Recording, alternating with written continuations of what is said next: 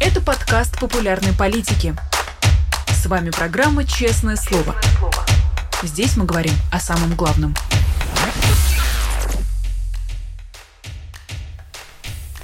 Привет, друзья! В Москве девятнадцать часов и уже две минуты. Вы смотрите «Честное слово» на канале «Популярная политика». Меня зовут Ирина Алеман. И где же Мария Певчих, спросите вы? Давайте вместе поищем Машу. Маша, выходи. Я тут. Я тут. Я прошу прощения за а, то, что я сегодня удаленно. Я приболела, но а, это не значит, что нам с вами нужно отменять наши пятничные посиделки. Поэтому я налила чайку, собралась с мыслями и... Самый активный час своего сегодняшнего дня я посвящу э, этой передаче. Так что давайте поставим лайки, напишем комментарии с пожеланиями выздоровления Маши. Можно, кстати, писать не только комментарии, но и в платных вопросах, адресовать все свои пожелания. В гифках можно, в стикерах можно. Словом, все пути взаимодействия с нами перед вами открыты. Еще нас можно поддерживать на Патреоне, либо становиться спонсором нашего канала на Ютубе. Я уверена, что все это, каждое из этих действий добавит Маше, если не плюс сто к здоровью, то плюс сто к настроению. Надеюсь, я права. Отказалась бы, не отказалась бы от, от плюс сто к здоровью. Чувствую себя достаточно паршиво, если честно. Ну, в общем, я тоже буду не против любой вашей активности, так что можно сразу умножать на два, плюс двести нам обеим. О чем мы с тобой сегодня поговорим, Маша? Что у нас сегодня с тобой будет? Ну, Ира, это зависит в первую очередь от того, хочешь ли ты э, обычное ток-шоу или ты хочешь серьезный разговор. А тебе тоже есть что сказать по поводу Хана Батыя, Рюриковича и вот этого всего? Я вообще считаю, что Владимир Путин очень безответственно и поверхностно а, отнесся к этому интервью и к вот возможности за полминутки, даже он сказал, а, рассказать немножко контекста и истории. Я думаю, что следовало начинать, Ира, с мезозоя. Давай начнем с мезозоя. Вот как сто миллионов лет назад начали формироваться современные континенты. Ведь вот по сути-то это же это определило правильно, а, формы, сегодняшнее положение вещей. Границы сегодняшнего мира. Ну, правильно, а как? Если бы континентов не было, ничего, а если бы не было Тихого океана, то, наверное, не было бы противостояния между Европой и Америкой, а если бы был какой-то другой океан, допустим, между Европой и Россией, все было бы совершенно по-другому. И очень важно вернуться в то время, в сто миллионов лет назад, и вспомнить про главные действующие лица, про роль э, летающих ящеров, да, про э, их конфликт с... Известный конфликт, да, который, который важное влияние оказывает на сегодняшний день с стегозаврами, это с битва башен, да? Известная да, битва башен. И как бы мы ко всему прочему, как бы какие-то вопросы от нас очевидно скрываются, такие как роль игуанодона в становлении современных, современного контура мира. Поэтому я предлагаю начать оттуда. Ну да, в конце концов, если бы рыбы не выбрались на сушу, не было бы, возможно, людей. Ну или если бы обезьяны... Не было бы Владимира не... Красное Солнышко, совершенно верно. Да, если бы который... обезьяна не подняла дубину и не стала бы впоследствии усталой обезьяной, а потом человеком, то, конечно же, не было бы и князя Рюрика, и всего того, что воспоследовало за этим. Ты абсолютно права. Но все-таки возвращаясь к интервью Владимира Путина Такеру Карлсону, я видела, что ты пыталась его смотреть, судя по твоему треду в Твиттере, ныне я соцсеть X. Я человек ответственный, X. да, угу. да, я человек ответственный ночью, специально дождалась. А, может, я поэтому заболела, если что? Мне кажется, вообще Владимир Путин вредит вашему здоровью, как бы не начинайте Владимира Путина. Я, конечно, я и попалась в ловушку. Я посмотрела анонс Такера Карлсона, значит, где он стоит на крыше гостиницы Риц, да, сзади, исторический музей, Кремль, вот это вот все. И он говорит, я записал интервью с Путиным, потому что ни одно западное СМИ не записывает интервью с Путиным, потому что никому не интересна правда. Потому что я единственный журналист и единственный человек, который вот додумался поговорить а, с президентом России. И сейчас, в отличие от всех, да, вот ну, такая там коннотация, в отличие от всех либеральных, демократических левых СМИ, я вам расскажу всю правду и про то, почему Путин начал войну, и почему э, Путин ведет себя так или иначе, как он принимал эти решения, как он видит окончание войны. Да? Там была такая какая-то мощнейшая подводка про то, что вот сейчас вся правда вскроется. Только вот включите это интервью, там сколько там, шесть по э, времени Восточного побережья, вы все узнаете. Ну, я как бы вот эту приманку заглотнула, тут виновата. Э, начала смотреть. И, конечно же, очень много народу шутило про то, что Сейчас Такер Карлсон послушает четырехчасовую лекцию про, про историю.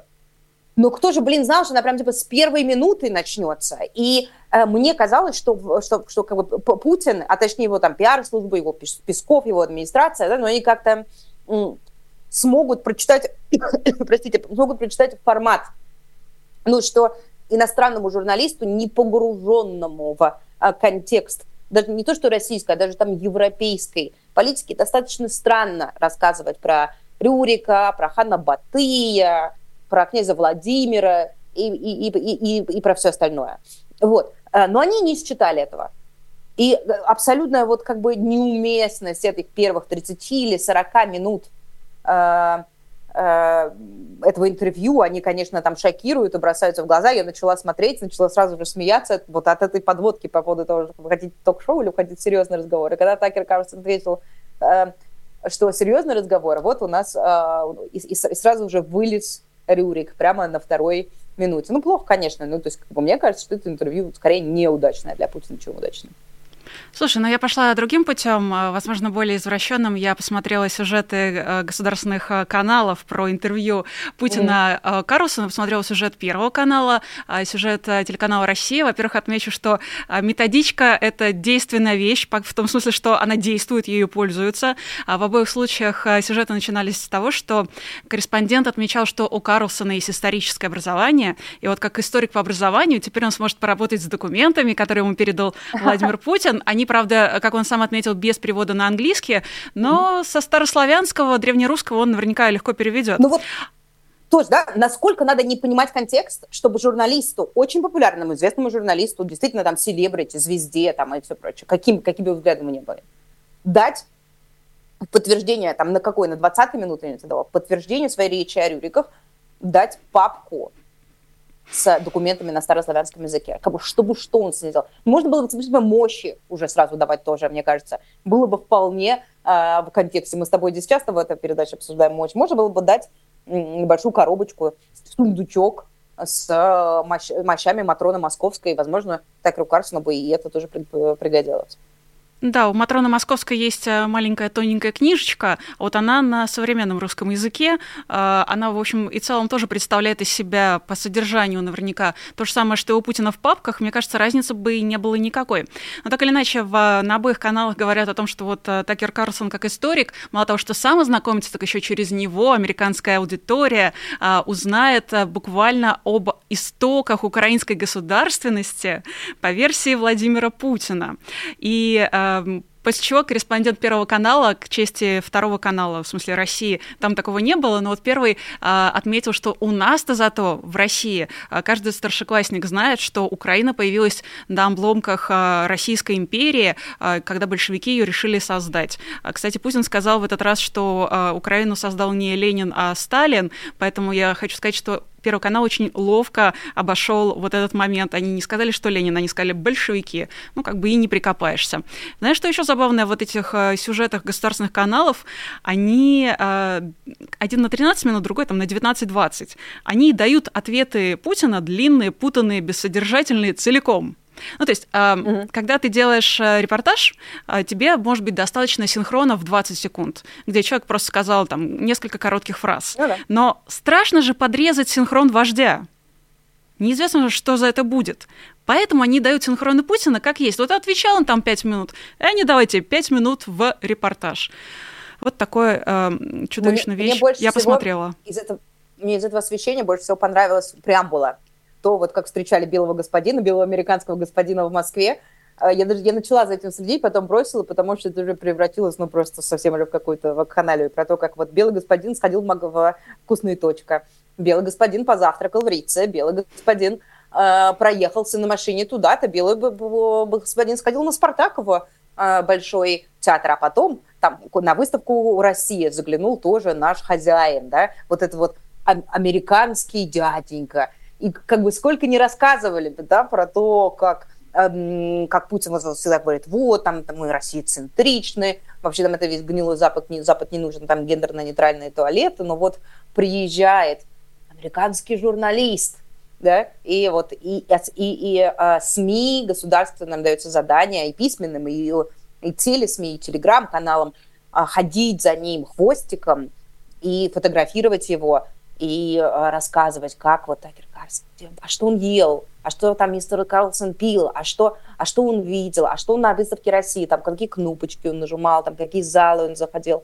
Абсолютно странный и смешной карго-культ, какой-то вот этот вот подобострастие перед, ну, просто журналистом. Ты представь, если бы в Штаты приехал Киселев, ну да, или даже Соловьев, ну вот брать интервью, даже если, даже если у Байдена. И там бы все каналы си эн эн, Fox News, все-все-все каналы бы бегали за Дмитрием Киселевым. Говорили, ой, он остановился в этой гостинице. Вы посмотрите, Дмитрий Киселев заказывает себе Ice Spice Latte в Starbucks. Посмотрите, а здесь он съел бургер. Ну вот это же буквально э, что-то такое.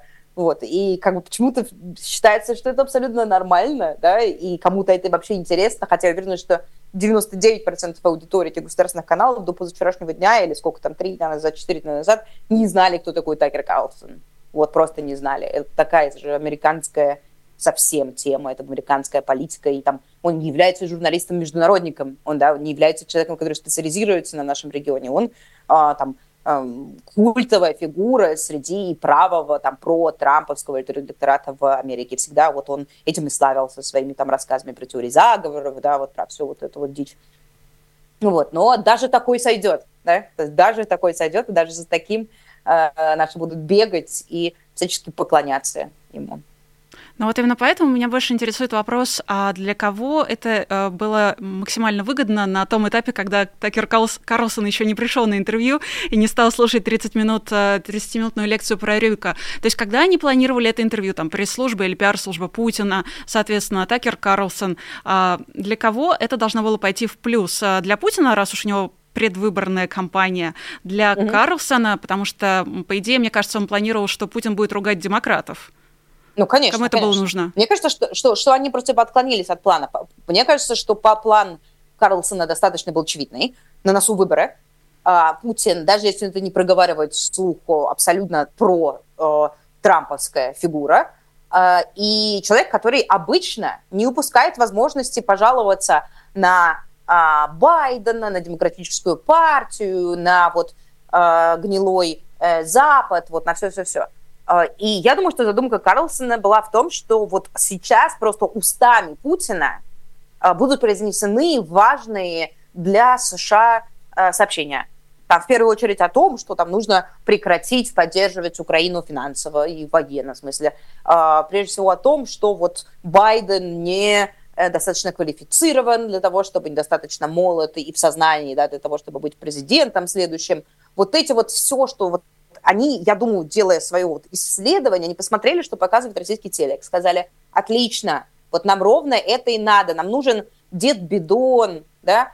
Нам нужно вот эти вот какие-то все шутки по поводу там, демократической партии, нам нужны рассказы про Хантера Байдена, нам нужны какие-то кокаиновые истории. Вот, вот. И сейчас нам типа все, Путин это расскажет, но это будет рассказано типа не на конспирологическом сайте, как сейчас это делается, а э, на... Э, там, а, устами большой, большой фигуры, там, целого президента. Но Путин не, не, не, не соблюл часть сделки, которую надо было соблюдать. Он не рассказал этого, а должен был. В этом была задумка. Он, он, он улетел на сорок минут в историю. Потом, если вы посмотрите это интервью несколько раз, Карлсон очень корректно и так достаточно неплохо, но достаточно настойчиво возвращал его в сегодняшний день. Говорил, ну окей, а что это значит для сегодня? И нормально бы человек, а не сумасшедший, как Путин, он бы считал этот намек с первого вопроса, когда там на пятой минуте или когда-то Карлсон попросил уточнить, какой, простите, а мы в каком сейчас веке, да, вот. Но это уже, уже очевидный намек, мол, закругляйся, ты куда тебя куда-то не туда понесло. Но Путин все это не считывает, и ему настолько важнее рассказать про Рюрика, настолько важнее рассказать про то, что Украину придумал Ленин, Сталин и кто угодно, что... вот он забыл рассказать, собственно говоря, то, ради чего это, ради чего это все и затевалось. Были какие-то там вот малюсенькие его комментарии по поводу того, что на самом деле э, Украиной управляют не президент и там, не, не люди, которые его выбрали демократическим путем, а ЦРУ. Но, как бы, слушай, это очень беззубо. Там Путин, может, гораздо лучше, говорил гораздо более дикие вещи про, про все это. В общем, я думаю, что, как бы, это вот из проекта, который должен быть выигрышен реально для обеих сторон, это превратилось в проект, который, ну, не навредил, наверное, обеим сторонам, но он и не достиг э, целей ни Путина, ни Карлсона, ни Трампа, никого. Ты не думаешь, что теперь американская аудитория может, наоборот, разочароваться в Путине, как, ну, в таком потенциальном союзнике Трампа, а стало быть, и, возможно, в Трампе, и посмотреть на него с другой стороны? Потому что вот буквально что делал дед на протяжении всего интервью, он э, поставлял шизу на экспорт. И я, на самом деле, mm-hmm. даже отчасти, наверное, рада, э, что все так получилось, и все это увидят, потому что, когда ты за этим наблюдаешь годами, ты к этому привыкаешь, но все равно ты очень сильно устаешь. Мало того, что ты погружен в сказку, там, новое платье короля, но король не только голый, он еще и сумасшедший. И все вы в сумасшедшем доме, где часть э, людей нормальная, а часть ему подыгрывает. И вот ты пытаешься в этом выживать, ты уже адаптировался, ты привык, у тебя даже где-то глаз замылился, ты уже не совсем понимаешь, где норма, а где не норма. Но здесь же совершенно другая ситуация. Э, это действительно увидят люди абсолютно неподготовленные, э, люди, которые, ну, ничем не заслужили, в принципе, такое. И как будто бы э, даже немножечко, знаешь, какой-то злорадную радостью, если можно так сказать, я испытываю по этому поводу, что все немножечко заглянут в это отделение психбольницы. С одной стороны, да. Но когда я вчера, по крайней мере, ночью сразу после интервью пыталась найти отзывы американской аудитории именно про, Трамп, про трамповской аудитории, я нашла вот что. У них, значит, теперь они пишут, что это интервью очень понравилось в Америке, потому что Путин может сорок минут говорить про историю и может держать в уме такое количество фактов из школьного учебника. А Байден не помнит, что он съел на ланч. Вот, они все это, они как бы сравнивают их именно м, по вот этим интеллектуальным способностям, что вот, несмотря на возраст, один человек, вот у него настолько острый ум, вот он помнит все эти даты, оперирует ими, и там все равно абсолютно, что Путин там путает века какие-то, там еще что-то. Ну вот он же звучит убедительно и даже папку дал, чтобы, чтобы подтвердить свои слова. А Байден вот и полная его противоположность. Он вот уже слишком пожилой, он уже ничего не помнит и не может запомнить какие-то там самые-самые-самые базовые вещи. Вот как это интерпретирует аудитория, аудитория американская, на которую, которой, которой, по идее, это вот должно было понравиться. Но, конечно, им бы понравилось гораздо больше, если бы Путин рассказывал про биолаборатории в Украине, да, и про комаров боевых, и про заговоры ЦРУ более подробно. А он, э, все ждали, а он ничего не сказал. Единственное, что вот на эту тему такое было, из изменяемое, он сказал, что он уверен, что Северный поток, да, взорвали э, американцы. Вот он чуть-чуть подкормил, да, эту конспирологическую э, аудиторию, но, вот, но мог бы уйти в такие дебри, да, два конспиролога если бы встретились и все обсудили, что, что, что им известно про золотой миллиард, а, про био-био-лаборатории, а, в которых создается оружие, которое может там, человека с определенными генами только вот действовать, а на других не действовать, про вот все эти бактериологические оружия, биологические и все прочее. Они могли бы замечательно и очень долго поговорить вот, по, по, по, над те темы, которые обычно там, Путин поднимает вместе с Аилом Ковальчуком, да, главы Курчатского института. Но вот почему-то они неправильно все структурировали, и как, хоть, хоть какие-то мало-мальски интересные вопросы остались на втором часу, э, да и они были абсолютно вегетарианскими. Ну, в общем, как известно, не каждый дотянет до второго часа интервью с Владимиром Путиным. Кстати, зачитаю угу. сообщение из суперчата, оно как раз сейчас уместно. Оно всегда уместно, на самом деле. Вождь просрочен, нужна замена. Под ним, конечно же, хочется подписаться, и от него хочется перейти к тому, что называется выборами, к избирательной кампании перед электоральной процедурой в марте. Ну, собственно, на этой неделе да. как раз-таки интрига завершилась. ЦИК отказал Борису Надеждину в регистрации его кандидатом. Мне кажется, есть смысл каким-то образом резюмировать вообще всю его кампанию, и какое от нее ощущение лично у тебя осталось? Ну, слушай, все случилось, как мы и предполагали, что было в прошлую пятницу. Здесь э, никаких э, сюрпризов абсолютно нет. Было понятно уже тогда, что пошли какие-то тревожные звоночки от ЦИКа, да, вот, что куда-то там пригласили на рабочую группу, какие-то там уже начали сливы по поводу некорректно оформленных подписей, закорючек каких-то не тех, Ростова-на-Дому и вот этого всего. Ну, как бы случилось то, что мы ожидали случиться, и достаточно, то, что было достаточно предсказуемо. ЦИК, он на то и ЦИК, чтобы не допускать кандидатов Элла Памфилова, на то Элла Памфилова, для того, чтобы вот эти мерзкие речи, лживые, да, толкать и а, не давать а, демократическим процедурам совершаться.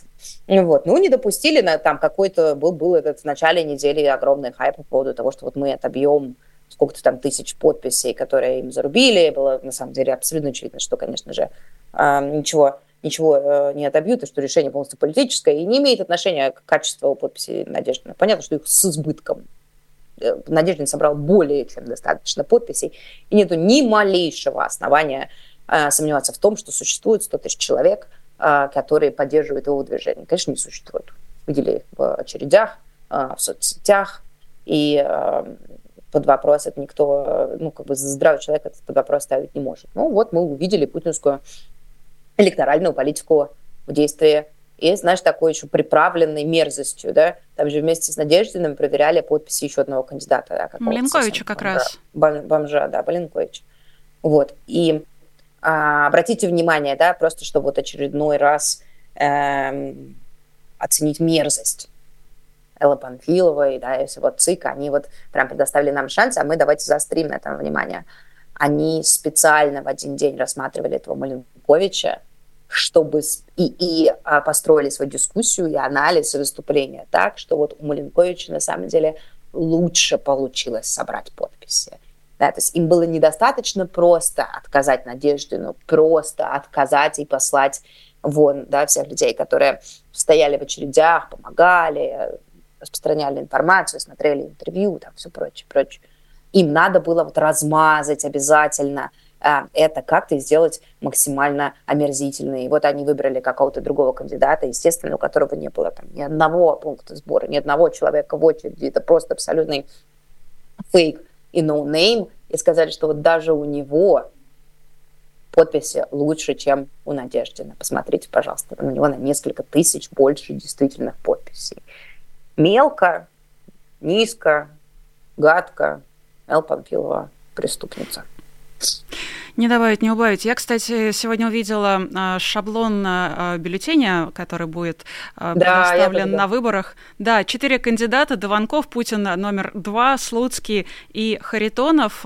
И вот, кстати, Фарида Рустамова отмечает, что это самый короткий бюллетень в истории выборов, в которых участвовал Владимир Путин. То есть всего лишь три, если так можно сказать, соперника у него есть. Но закономерный вопрос, там что еще же делать? А? Погоди, погоди, я тебя перебью по поводу бюллетеня. Там еще очень смешно он оформлен, погуглите, поищите, он реально как для слабовидящих. Там такое форматирование, что ну, как бы вот, колонки, строки для каждого кандидата одинакового размера. И, соответственно, у трех кандидатов написано имя, год рождения, и дальше много-много-много строчек биографии, какие-то факты, фото. Я не, не вчитывалась, но тем не менее, обычно там что образование, место работы, да, вот какие-то такие биографические факты. И первая, третья и четвертая колонка, соответственно, Даванкова, Харитонова и Слуцкого, заполнены вот этими вот, и, их, их строки заполнены под, под завязку, да, то есть там прям свободного места нет, много-много-много-много текстов очень похожие. А строчка Владимира Путина абсолютно пустая. Там написано «Владимир Путин, президент России» и все. И э, из-за того, что, э, ну, соответственно, только одна строка э, текста в этом отведенном поле, кажется, что Путин прямо вот-вот выделен. И это сделано, судя по всему, ну вот буквально, чтобы, не дай бог, кто-то, ну вот, может быть, совсем старенький или а, еще какой-то сценарий, чтобы, не дай бог, не пропустить. То есть там даже визуально они попробовали отделить а, Путина от всех остальных, чтобы он был как бы такой обрамлен пустотой и сверху, и снизу. Ну, там еще прелесть в том, что э, вот эта строка, в которой очень широкая, действительно, для полутора строчек информации, которая о нем есть, эта строка находится р- ровно по центру листа а четыре. Mm-hmm. Ну, то есть у тебя даже глаз сам падает буквально на центр этого избирательного бюллетеня. Но я тебя как раз хотела спросить, что же делать-то, когда получишь такой бюллетень? Какая тактика теперь у россиян, которые будут голосовать на выборах? Все, что хотите, то и делайте. Хотите, бросьте кости. Хотите, бросьте монетку, хотите, поставьте подпись, может быть, кто-то там вам симпатичен, кто знает, хотя не рекомендую никого. Главное, вот не поставить случайно галочку в это самое большое центральное поле, где написано «Владимир Путин». Все, это ваша единственная задача. Может быть, кому-то захочется поставить три галочки и только Путину не, поста- не, не, не а, поставить, а кому-то, может быть, захочется написать неприличное слово по диагонали. И тоже, пожалуйста... А, пожалуйста, это делайте. Самое главное – это другое. Самое главное, что мы предлагаем сделать, это э, прийти на участки одновременно. Это очень э, простое и понятное действие, э, которое не должно и не может вызывать никаких споров. Вот, типа, вот, если еще там можно рассуждать, портить бюллетень или, или реально голосовать, или там еще как-то. Может, кому-то коммунисты нравятся, да, или э, вот Харитонову э, семьдесят пять э, помрет скоро, может быть, тоже хорошая стратегия, да, попытаться его... выбрать. Но надо помнить, что, конечно, с точки зрения результатов, именно голосов и всего прочего, ничего на этих выборах, к сожалению, не сделало. Да, это трагический факт в нашей, нашей истории, но это, это так, и не нужно себя обманывать и слушать тех, кто вас обманывает и говорит, вот мы сейчас переголосуем, переголосуем Путина. Это шулерство, это политическое шулерство. С электронным голосованием, тем более, переголосовать его невозможно. Но это же не значит, что нужно ничего не делать и говорить, ой, а что ж так, все пропало, эм, все бесполезно. Есть какие-то действия, которые все равно делать можно, и они будут эффективными, и прикольными, и важными. Поэтому полдень против Путина. Просто приходите в воскресенье, в последнее голосование, в двенадцать на свой участок, и делайте там что хотите. Хоть голосуйте, хоть танцуйте, хоть пойте песню, или рассказывайте про э, историю создания Украины от Рюрика до Путина. Все, что угодно. А, приходите там и делать. Можете даже написать там, да, какие-то самые важные в бюллетене э, факты, которые, которые вам э, интересны. Э, но главное, просто приходите в двенадцать. Я вот э, говорила это уже в прошлом выпуске, и сейчас говорю. Надеюсь, меня услышали. Придете? Приходите, пожалуйста. Я единственное скажу, что, наверное, танцевать – это не самая выгодная стратегия, если только не танцевать под песню такого, как Путин, потому что, мне кажется, за все остальные песни а, вполне себе могут задержать. А за песню такого, как Путин, мы порекомендовать по понятным причинам не можем. Но я надеюсь, у нас нет таких зрителей, которые готовы были бы под это отплясывать. Слушай, но есть еще дополнительный вопрос в таком случае. Алексей Прокопьев его как раз задает в суперчате. А какая тактика для голосования, он берет это слово в кавычки, за рубежом? Зависит от того, какие участки... Я не помню, чем там закончилась эта эпопея. Помните, они говорили, они, что против дружественных странах будет, недружественных не будет. По-моему, по-моему, сейчас последнее, что я слышала, что везде, в основном в странах, где есть консульство и откуда там официально не были изгнаны дипмиссии, голосование будет. А, точно такое же. Если вы по каким-то причинам не можете зайти внутрь посольства, например, я не знаю, если есть какие-то опасения по поводу вашего ареста или еще чего-нибудь, либо в розыске, или что-то такое, ну, постойте перед посольством, помахайте людям рукой, поздоровайтесь с другими единомышленниками. Ничего не меняется. Тоже в двенадцать, тоже в двенадцать по своему часовому поясу. А, приходите, я там сама много раз голосовала в посольствах. Это вообще несложно. Это то же самое, что и голосовать дома. На домашнем участке а, приходишь, заполняешь, а, расписываешься, получаешь бюллетень, а, голосуешь и кладешь бюллетень в урну. Все, все то же самое. Поэтому точно так же, точно так же приходите, если, соответственно, ваши консульства в той стране, в которой вы прибываете, будут открыты для голосования на этих президентских выборах. Вижу, кстати, один небольшой плюс для то, что называется релокантов. Для россиян в других странах все-таки в консульствах, как правило, нет ДЭГа на физическом избирательном mm. участке, в отличие от Москвы, например, где ДЭГ есть и на физическом участке. Вот тут хотя бы не придется плясать с бубном и водить хороводы вокруг, не знаю, членов избирательной комиссии, чтобы все-таки дали бумажный бюллетень аналоговый, а не вот эту вашу mm-hmm. цифровую э, штуковину. Э, слушай, ну, э, есть, знаешь, сегодняшняя новость, мне показалась она довольно-таки интересной, и э, довольно странно, что получилось, узнали мы об этом именно сегодня, касается нашего давнего знакомого Анатолия Чубайса. Он, как да. стало сегодня известно, запускает научный проект по изучению постпутинской России. Может быть, все-таки у него есть надежда на то, что Путин сменится на этих выборах, потому что как можно изучать то, чего еще нет? Ну, постпутинская Россия, к сожалению, еще не наступила. Я поняла, о чем ты. Я видела сегодня мельком эту новость, по-моему, у агентства. Если ты знаешь что-то больше, пожалуйста, дополняй меня, потому что я совсем мельком ее видела, что Чубайс открыл какой-то научный институт, как бывает при университетах, да, центр изучения, ну, обычно это, правда, там это называется Slavic Studies, да, то есть это скорее регион изучают, но вот он такой же а, по России решил открыть, непонятно, где, в каком институте, в Израиле, да, или где? Да-да-да, а, он в Израиле, и он а, аффилирован как раз с одним из университетов Тель-Авива. Ну, может быть, все-таки в Глазго, я думаю, он же последний раз представлялся ученым из Глазго, ну, я думаю, может быть, все-таки в Шотландии. А, возможно, он решил сменить, да, сферу... А... обитания. Может быть, в Глазго просто не нашлось достойных университетов. Может быть, скорее всего, его достойных, старые... Достойных его гения, да? А, не хочется, на самом деле, университета Тель-Авива каким-то образом принижать. Я думаю, конечно, в этом случае сработали его давние а, наработанные связи и большое количество российской диаспоры, в том числе ну, да. в, среди а, университетских преподавателей и руководителей. Ну и живет он там, насколько я понимаю, и, и паспорт у него тоже израильский, поэтому достаточно логично. Но слушайте, это, конечно, абсолютно возмутительная фигня. И э, если бы кто-то тридцать лет назад сказал, что вот Чубайс в две тысячи двадцать четвёртом году будет открывать институты по изучению постпутинской России и до сих пор будет сувать э, свой нос в какие-то политические дела, э, я думаю, в это бы никто абсолютно не поверил.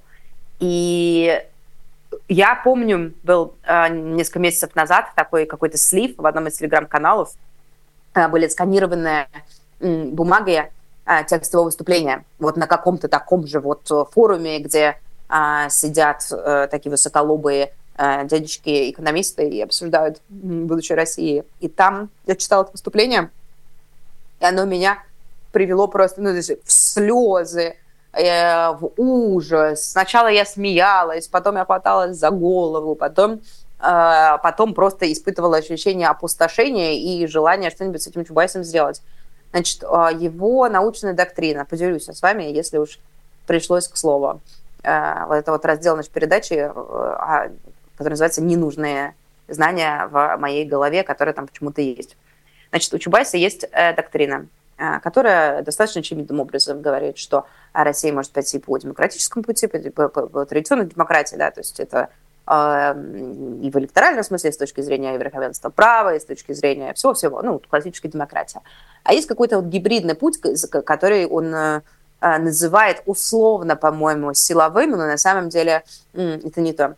И, э, значит, он в своих, э, его научный труд э, зиждется на том, что он пытается выбрать э, и понять, осознать, какой России путь больше подходит. Вот классический, демократический, западный, да, как он его называет, или вот какой-то уникальный, э, характерный для России. Значит, он изучает сначала, э, говорит о, о демократическом э, потенциальном пути, э, где, э, в первую, где в первую очередь э, главным институтом являются честные и справедливые выборы. И в этой, в этой своей научной работе Чубайс приходит к выводу о том, что России такой путь не подходит. Потому что на первых же демократических выборах, он пишет, по-моему, даже упоминает и Навального, и Ходорковского, и еще там кого-то.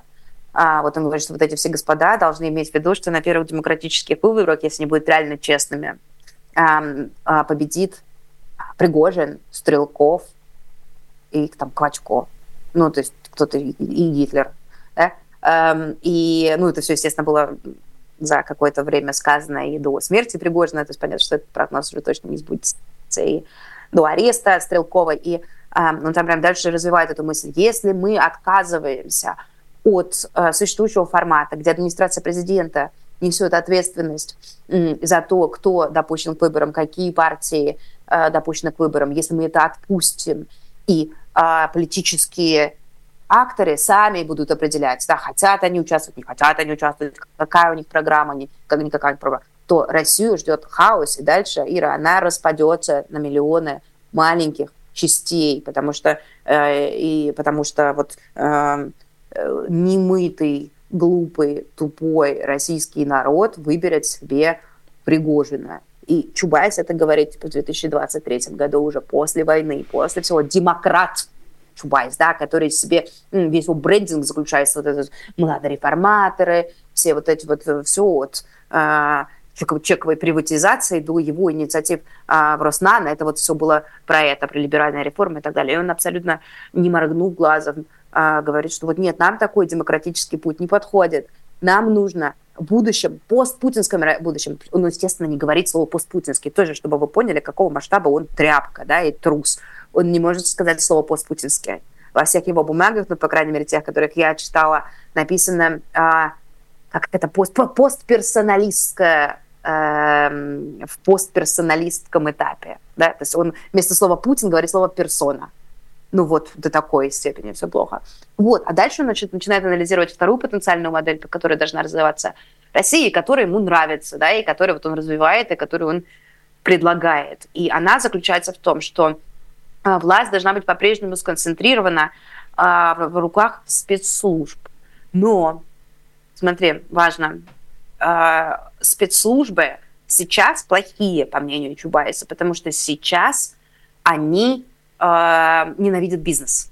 Да, ненавидят олигархов, ненавидят бизнес и пытаются каким-то образом этот бизнес-климат а, подорвать. Они сажают, они а, устраивают ненужные проверки, они там как-то в тиски, да, вот весь бизнес постоянно щемят его в тисках.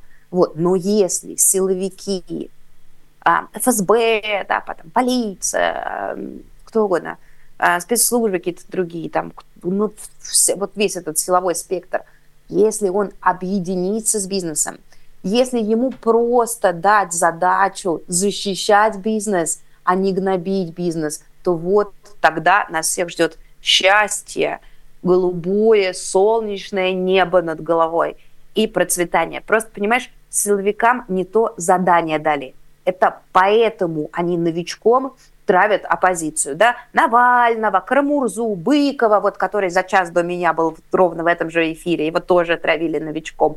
Им просто спецслужбам не сказали, понимаешь? Путин им просто перепутал и забыл им сказать, что наоборот надо вот а, все делать. Они по ошибке, понимаешь, вот и, и, и громят экономику, и там отнимают целиком там, индустрии, секторами экономики, передают ее в руки э, э, путинским друзьям, и все эти общаки, как вот там майор Черкалин, или как его звали, с какими-то там тоннами денег наличных, золота, золотыми слитками и украшениями, это все просто они ошиблись. Мы им сейчас скажем, им Чубайс сейчас придет к власти и скажет, что так нельзя, а надо, наоборот, помогать бизнесу, и все будет хорошо. Вот. Ну да, ну да. И тогда простите будет... меня, пожалуйста. Простите, будет вы новый наступили на больное. Все нормально. Будет да, новый Березовский, наступ... которого будет охранять Луговой и Литвиненко из спецслужб. А потом да? все опять все изменится. Было, да? Да, потом все опять переменится, и Луговой будет травить бывшего коллегу Литвиненко по лониям, потому что, ну, не новичком же травить. Ну, я к тому, что на самом я... деле... Я еще, можно, доизвинюсь перед зрителями ну, за эту свою, за свою речь про Чубайса. Я просто, ну, я всеми... У тебя есть еще тридцать минут. Ненавижу а, всю, всю, всю, всю вот эту вот просвещенную интеллигенцию, всю вот эту вот, вот эту всю чубайсовскую, кудринскую шоблу, которая, которая, на которую вас, вас возлагаю максимальную ответственность по поводу того, что произошло. И меня абсолютно возмущает, у меня просто вот кровь вскипает от мысли о том, что Чубайс искренне считает, что типа, он достоин, и у него будет возможность а, в будущем в постперсоналистской, а, постперсоналистском режиме, как он говорит, постпутинском, да, простыми словами, что-то там решать. Сидит этот Чубайс с... проваленным, абсолютно обанкротившимся Роснано, на которое потратили полтриллиона рублей. Единственный вопрос, который может обсуждать и на который должен публично рассуждать Чубайс, да где его, блин, гибкий планшет для школьников, который он приносил Путину, показывал, да, и который на этой неделе обанкротился. Вот все, это единственная вещь, которую Чубайс должен э, обсуждать. Это единственная тема, на которую должен писать статьи. И желательно эти статьи должны приходить нам через зону телеком. В письменном виде, от руки. Спасибо. Ты знаешь, простите, меня вот в этих системных либералах и в Чубайсе в частности больше всего возмущает действительно то, что... Э, людей, сограждан, населения России, они считают, ну вот просто, вот опять народ не тот достался. Они одни да, просветленные, да, да, да. Они, они знают, как надо, а народ действительно неразумный, неумный, грязный, чумазый, неумытый.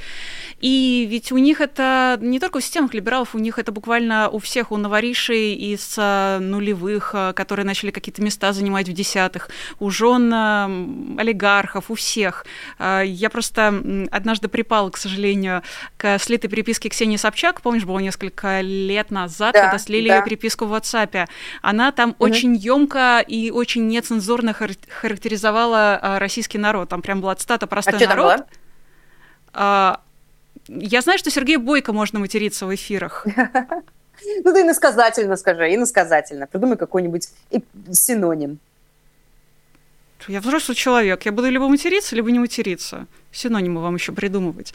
«Простой народ – это пиздец», написала Ксения Собчак. И абсолютно эту мысль транслируют абсолютно все. Я не знаю, Светлана Бондарчук, когда она была замужем за Бондарчуком, давала интервью про квоты на сумке Биркин.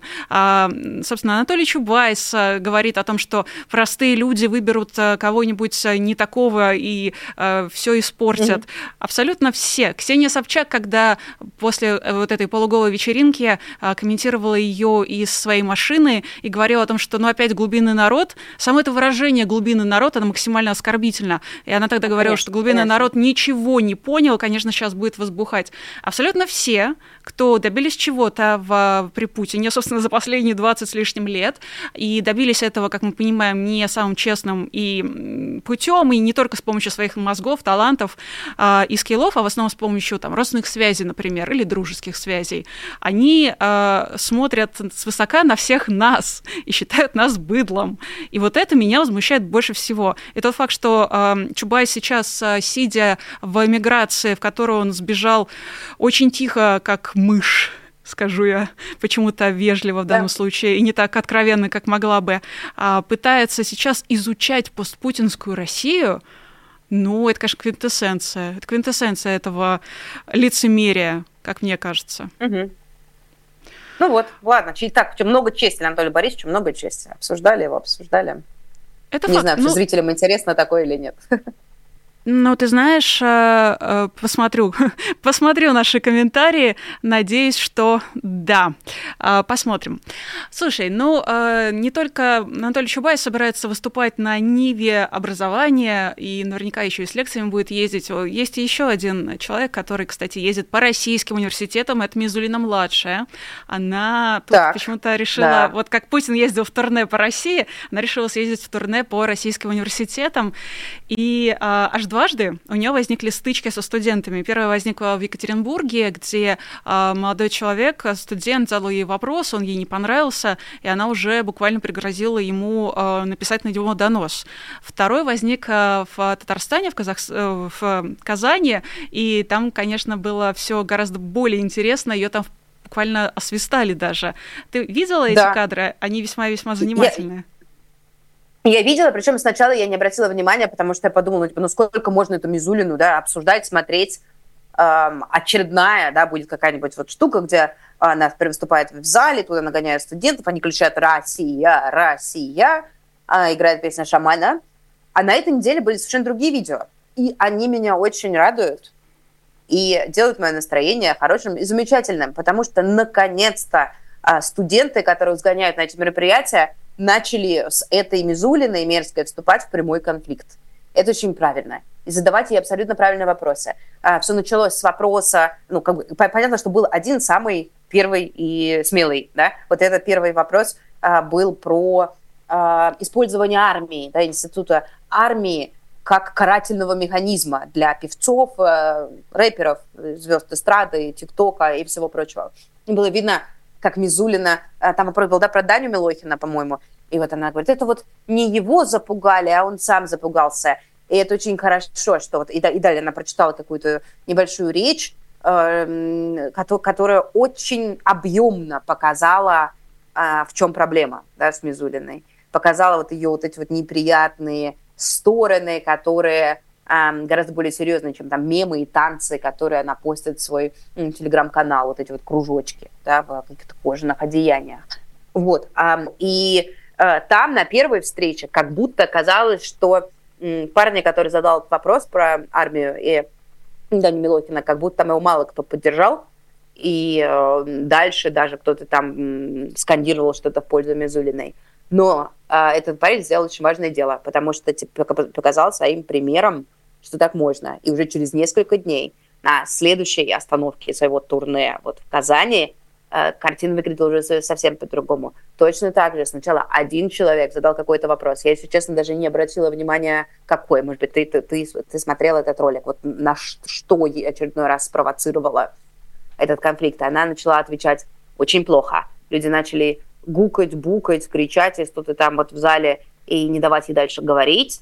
Потом кто-то второй задал похожий вопрос про цензуру, да, которой она устроила эти извинения в стиле Кадырова. А дальше люди начали эм, уходить из зала.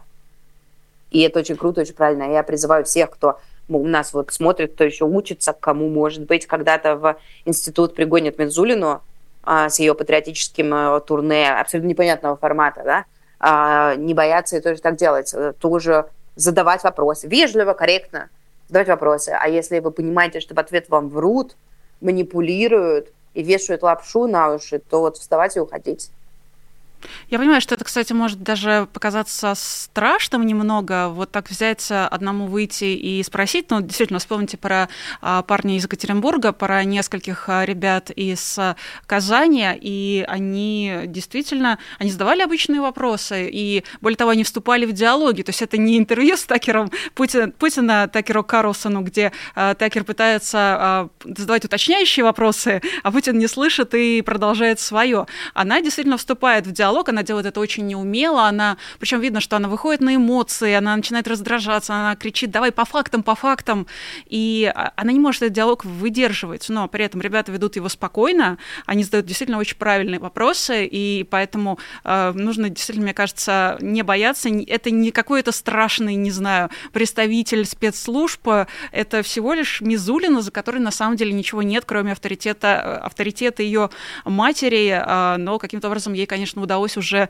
многим людям жизнь испортить. Но если на такой встрече спрашивать ее о том, почему, что у нас происходит со свободой слова в России, и почему абсолютно нормальные вещи, абсолютно нормальные явления вдруг становятся под запретом и наказываются так, как они наказываются, то, мне кажется, это будет достаточно интересно. Я бы тоже призывала, на самом деле, если вам, дорогие зрители, не посчастливится увидеть Екатерину Мизулину перед собой, все-таки задать ей, как говорится, оказавшись перед Екатериной Мизулиной, что ты ей скажешь. Собственно, вот это. Кстати, есть у нас еще платный вопрос. Он э, снова от Алексея Прокопьева. Э, касается он, кстати, расследования Христа Грузева. Вот он спрашивает. Расследование про агентов эф эс бэ в Европе. Мнение? Угу. Отличное расследование Христа. Это там цикл, целое расследование, которое вышло у него на э, инсайдере, э, на русском языке, на инсайдере, на немецком, по-моему, в Шпигеле. И они подняли очень важную тему, которую, кроме них, кроме Христа и его команды, расследовать на самом деле некому, никто не обладает компетенцией. А, это, а тема эта заключается в том, что у Кремля, ну, точнее, нет, неправильно говорю, не у Кремля, а у эф эс бэ, есть целый отдел, который занимается попыткой скупки и влияния на политиков за рубежом. По идее, эф эс бэ этим не должно заниматься. Да? То есть это традиционно лежит в сфере, скорее, там, гэ эр у или эс вэ эр, или чего-то такого, а, внешне, да, каких-то ведомств, которые, которые занимаются деятельностью за границей. А, э, ну, выяснилось, что вот у, у эф эс бэ есть, и тоже очень активничает такой отдел. Эм, они раскопали несколько очень интересных историй. Наверное, самая хорошая про Татьяну Жданук, э, да, депутатку от Латвии, э, которая всю свою жизнь принимала инструкции от э, сменяющих друг друга кураторов из эф эс бэ, и при этом была депутатом Европарламента, и есть. Она, очевидно, сейчас уйдет в отставку. Была отличная история про э, депутата депутатов из партии АфД, альтернатива для Германии, где агент эф эс бэ, человек, который получал зарплату в эф эс бэ, работал ассистентом одного из них. Он сейчас уволен, да, что тоже как бы заслуживает эм, признания, и мы должны это отметить, что вот тоже расследование, да, которое заканчивается чем-то, каким-то конкретным результатом, а вот они, а не просто расследованием. Вот, они, очевидно, продолжают этот свой цикл. Вышло на этой неделе расследование о том, как, один, как, как другой агент эф эс бэ, сменив там в своей легенде, по фамилии, по легенде, одну букву на другую, притворялся там совершенно другим человеком, и ему удалось внедриться и в Сахаровский центр, и попасть на вот эти вот форумы какие-то, которые бесконечные, заграничные, которые устраивает Гарри Каспаров. И э, это человек, который не просто сотрудник эф эс бэ, насколько я поняла из расследования, этот человек ездил вместе с отравителями, с Криполей, с вот, Чипигой, с Мишкиными, да, вот, вот эти вот знаменитый Соловьевский собор, э, они ездили вместе, они связаны, э, находились в одних в тех же местах одновременно, вот, а потом он находился одновременно в, на одном и том же политическом мероприятии, оппозиционном мероприятии с Гарри Каспаровым. Да, такая тревожная тема, и очень важно, и очень важно вот в ней, в ней ковыряться и ее раскапывать дальше, потому что понятно, что эм, хоть, хоть война и затруднила сейчас все вот эти вот работу за границей российских спецслужб, но понятно, что она ее не остановила, что существует какое-то огромное количество спящих агентов, какой, какие-то люди, которые эм, и э, не прячутся особенно, да, работают депутатами.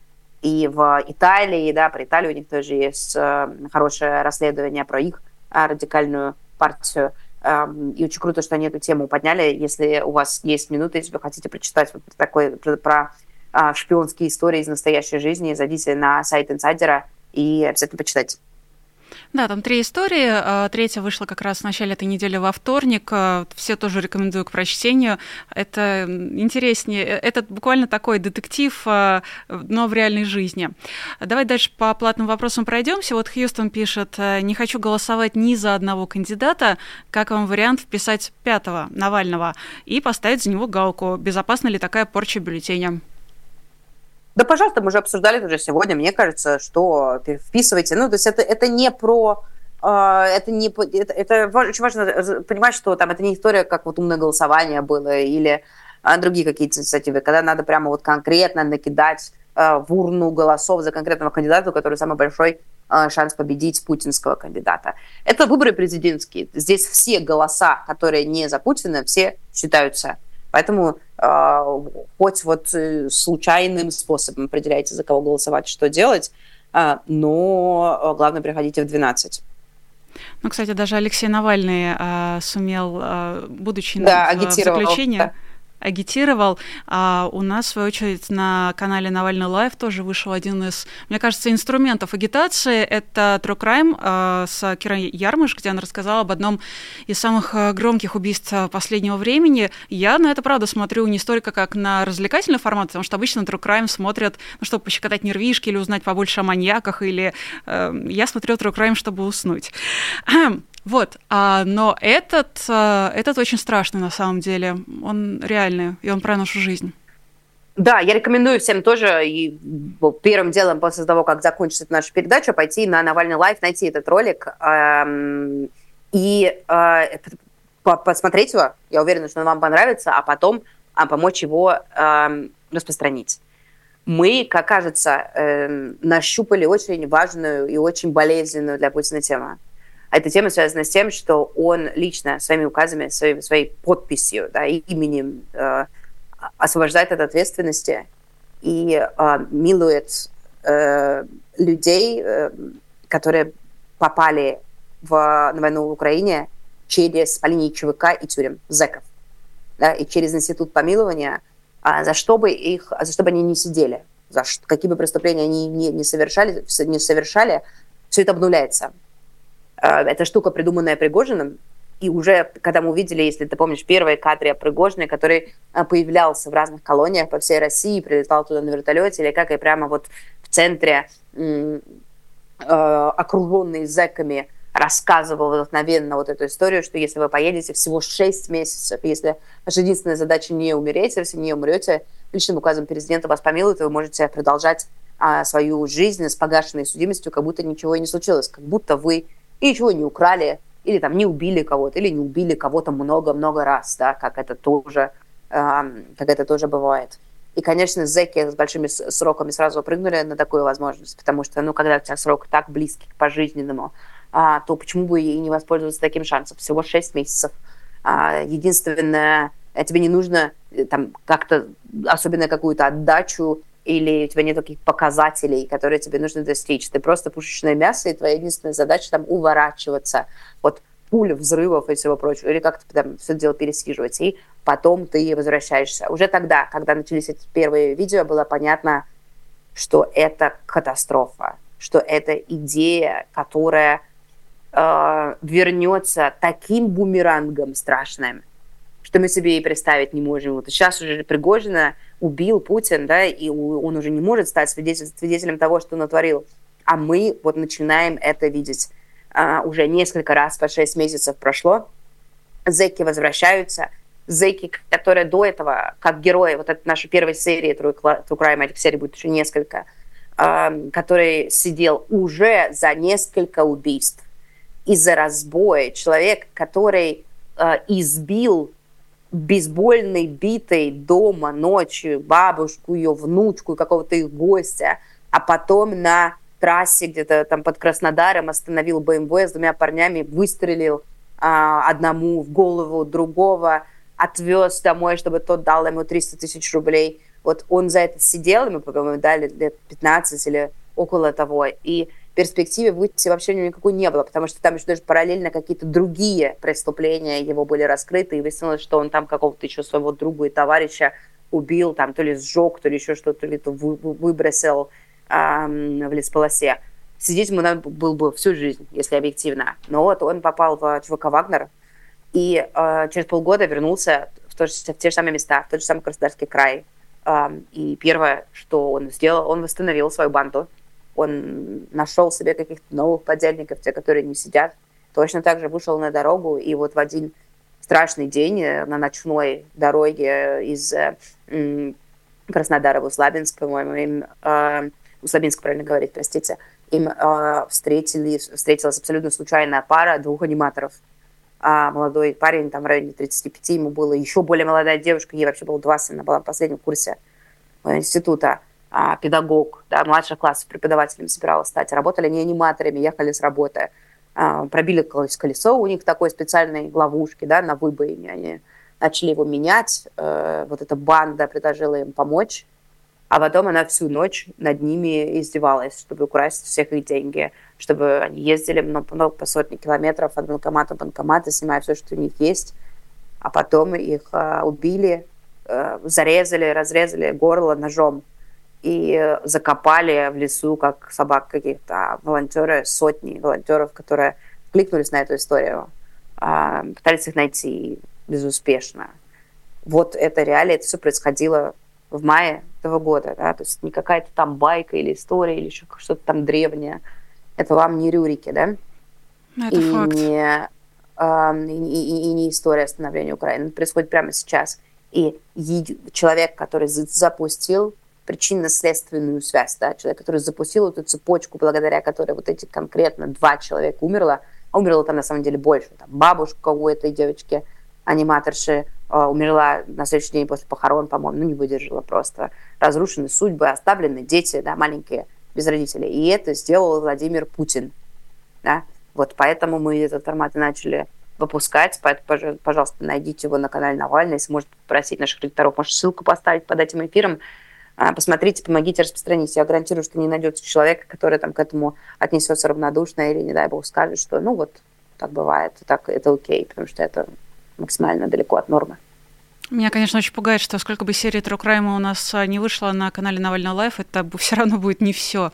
Это все равно будут не все известные случаи, а сколько из них еще замалчиваются, или сколько из них не раскрываются и не расследуются, потому что, ну, как же, дискредитация. Там же все засекречено. Там все засекречено. Даже с этим вот героем этого True Crime мы очень окольными путями смогли подтвердить, что он был в Вагнерах. Он не говорит этого открыто. И все какие-то ссылки на секретные какие-то указы. И даже вот в материалах а следствие не сказано, а каким образом, это просто опущено, каким образом он оказался, оказался на свободе. Все понимают, а документов нету, все засекречено.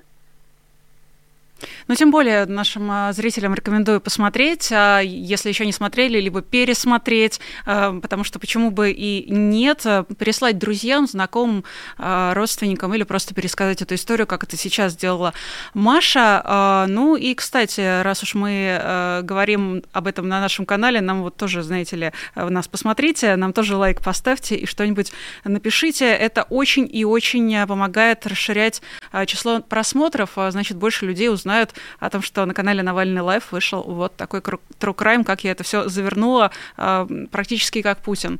Маш, ну, слушай, большинство сообщений в чате и в суперчате сводится к пожеланиям тебе здоровья, поэтому, я думаю, нам пора тебя отпускать, чтобы ты выздоровела, восстановилась, и на следующей неделе, я надеюсь, уже пришла бы сюда, в студию, вот, на соседнее Хорошо. место. Оно, ну что, до пу... следующей... оно, оно, оно пустует. До следующей пятницы. До следующей пятницы. Мария Певчих, Ирина Алеман. Увидимся совсем скоро. Пока. Вы слушали подкаст «Популярные политики». Мы выходим на Apple Podcast, Google Podcast, Spotify и SoundCloud. А еще подписывайтесь на наш канал в YouTube.